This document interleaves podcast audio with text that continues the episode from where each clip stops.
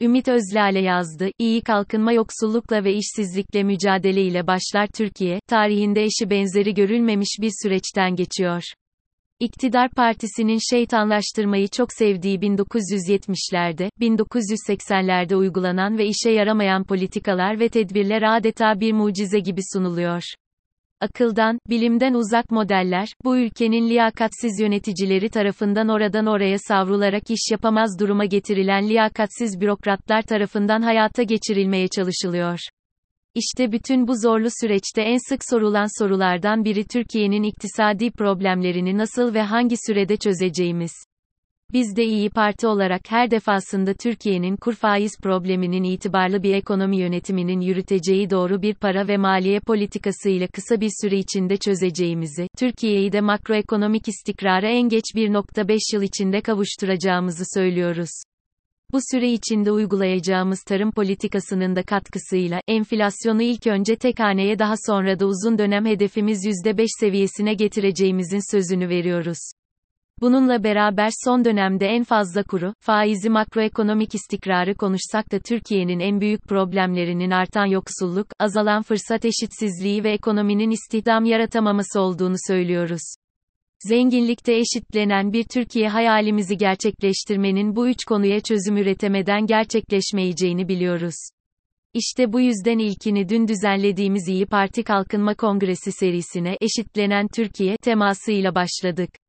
Bu tema çerçevesinde de ilk olarak partimizin çözüm önerilerini anlatıp daha sonra bu üç önemli konuyu iki büyük şehrimizin büyükşehir belediye başkanları, akademisyenler ve sivil toplum kuruluşlarının temsilcileriyle tartışmak istedik.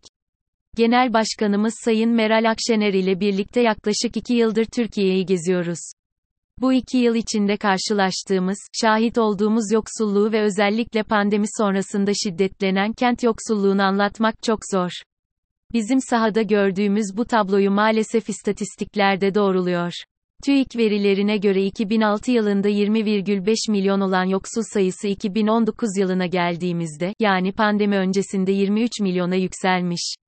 Bu 3 milyonluk artışın da yarısı son 3 yılda gerçekleşmiş. Türk İş'in açıkladığı sınırlara göre Türkiye'de 10.7 milyon kişi aç, 54,1 milyon kişi ise yoksul. Bugün Türkiye'deki çocuklarımızın %46,5'u, gençlerimizin %34'ü, kadınlarımızın ise %30'u en yoksul %20'lik gelir grubundaki hanelerde yaşıyor. İyi Parti olarak yoksulluk döngüsünü kırmak, derin ve sürekli yoksulluğu bitirmek, bağımlılık yaratmayan ve hak temelli bir sosyal yardım mekanizması oluşturmak için hem saha çalışması yapıyoruz hem de bu konuda çalışan STK'ları dinleyip çözüm önerilerimizi beraber oluşturuyoruz. Yoksullukta değil, zenginlikte eşitlenen bir Türkiye'yi hep beraber ve çok yakında inşa etmek için var gücümüzle çalışıyoruz. Dünkü kongremizin ilk bölümünde de Türkiye'nin en büyük problemi olarak gördüğümüz yoksulluk konusunu Ankara Büyükşehir Belediye Başkanı Mansur Yavaş, derin yoksulluk ağ kurucusu Hacer Fogo ve Türkiye ekonomisinin gelişme ve büyüme sorunları üzerine çalışan Profesör Doktor Öner Günçavdı ile konuştuk. Kongremizin ikinci bölümünde İstanbul Büyükşehir Belediye Başkanı Ekrem İmamoğlu, Genç İşsizler Platformu'ndan ekonomist Doktor Bininci Murat Kubilay ve Toplumsal Cinsiyet Eşitliği Çalışmaları Yürüten Yanındayız Derneği'nin kurucu yönetim kurulu başkanı Nurger ile kapsayıcılık üzerine konuştuk. Bugün bizi yönetenler, bizzat zamanında kendilerinin sahip oldukları fırsatları gençlerimize, kadınlarımıza, engelli vatandaşlarımıza sağlayamıyor gelir eşitsizliğinin pandemiden önce arttığı ve pandemide de hız kazandığı bir dünyada, devletin kapsayıcılığını maalesef bu kesimlere hissettiremiyor. Z kuşağının bizim nesilden daha yoksul ve ümitsiz olduğunu görmek yerine onları rencide ediyor. Bakım ekonomisini geliştirip kadınlarımızı ekonomiye ve toplumsal hayata dahil etmek yerine İstanbul Sözleşmesi'nden çıkıp sosyal yardımları kadınları eve hapsedecek şekilde uyguluyor demografik profilimizin hızla değiştiğini görmezden gelip genç ve kadın istihdamı konusunda cesur adımları atmıyor ya da atmak istemiyor. Teknolojik dönüşümün ortaya çıkardığı avantajları görmediği gibi, genç işsizliği ya da mesleksizlik gibi sorunları çözemiyor. Nokta. İstihdamda ya da eğitimde olmayan gençleri gösteren NEET, ne eğitimde ne istihdamda olanlar, oranını 10 puan aşağıya çeksek bunun ortaya çıkaracağı 66 milyar dolarlık milli gelir artışını göremiyor. Destekli istihdam modeliyle engelli vatandaşlarımızı iş gücüne katacak uygulamaları hayata geçiremiyor. Hatta daha doğmamış ya da yeni doğmuş bebeklerimizin hak ettikleri gibi hayata başlamalarını sağlamak için ebeveynlere destek olmayı aklına getirmiyor. Bütün bunlara iktidar partisi kayıtsız kalsa da biz iktidara geldiğimizde kayıtsız kalmayacağız.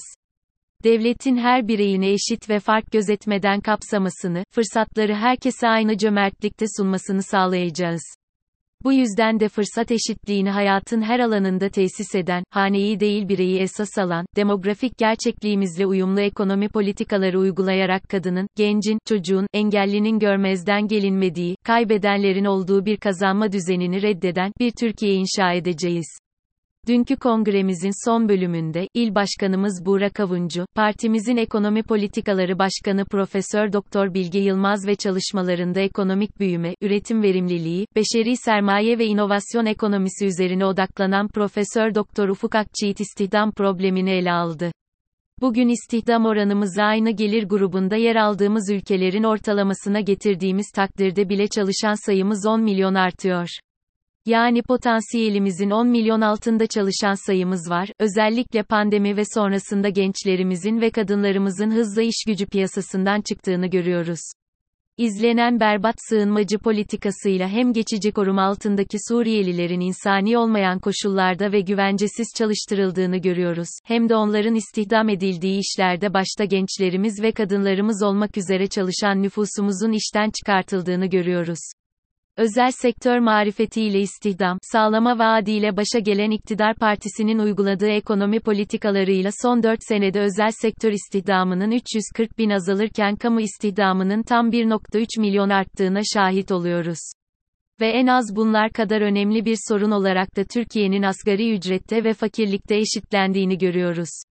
Bugün Türkiye'de çalışanların neredeyse yarısı asgari ücretli. Bu oran maalesef bu son asgari ücret kararı ile artacak gibi duruyor. Peki, bütün bu problemleri nasıl çözeriz? En başta beceri uyumsuzluğunu ortadan kaldırarak.